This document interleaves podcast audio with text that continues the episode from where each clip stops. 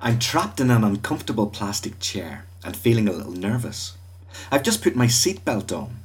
It took a while to work out how to loosen it first. Either the person sitting here before me was a small child, or I've been overdoing it again on the chicken tikka masala.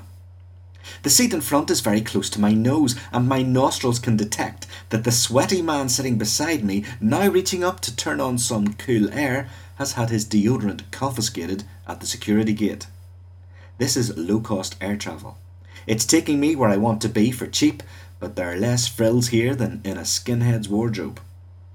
As we glide across the sea in the early morning, I need a snooze to compensate for the early start. I've been standing in a multicultural queue since dawn so that I could put my laptop, toothpaste, and trouser belt through an x ray machine.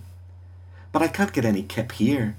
They keep trying to st- sell me stuff over the loudspeaker just above my right ear that's been stuck on full volume since we got above the clouds. I don't want a toy plane, a perfume, or a panini. I just want to sleep and wake up when we're there. As I doze, I have a weird dream of the captain announcing I will have to swipe my credit card to release the life jacket beneath my seat but I awake as we land safely and clench my buttocks as usual when the engines go all thundery just after touchdown. Suddenly I hear the sound of a trumpet fanfare and a cheerful, cheesy voice saying, You have landed on time. He tells us how this airline is the best because it lands on time a lot of the time. But I'm wondering, why the fanfare? Am I wrong to take it for granted that we should land on time?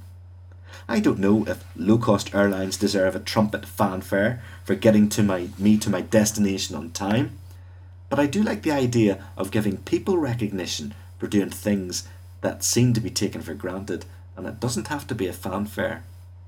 In all the outrage about MPs' expenses in the UK, I haven't heard very much acknowledgement of the MPs that haven't worked the system and have not claimed to the max. I think they deserve some acknowledgement. And then for you and me, in our day to day lives, an unexpected thank you or a little bit of acknowledgement can go a long way, especially when you're feeling unappreciated as a partner or a parent or a worker. So why not give someone you know some low cost, no frills acknowledgement today? Now that's what I call easy.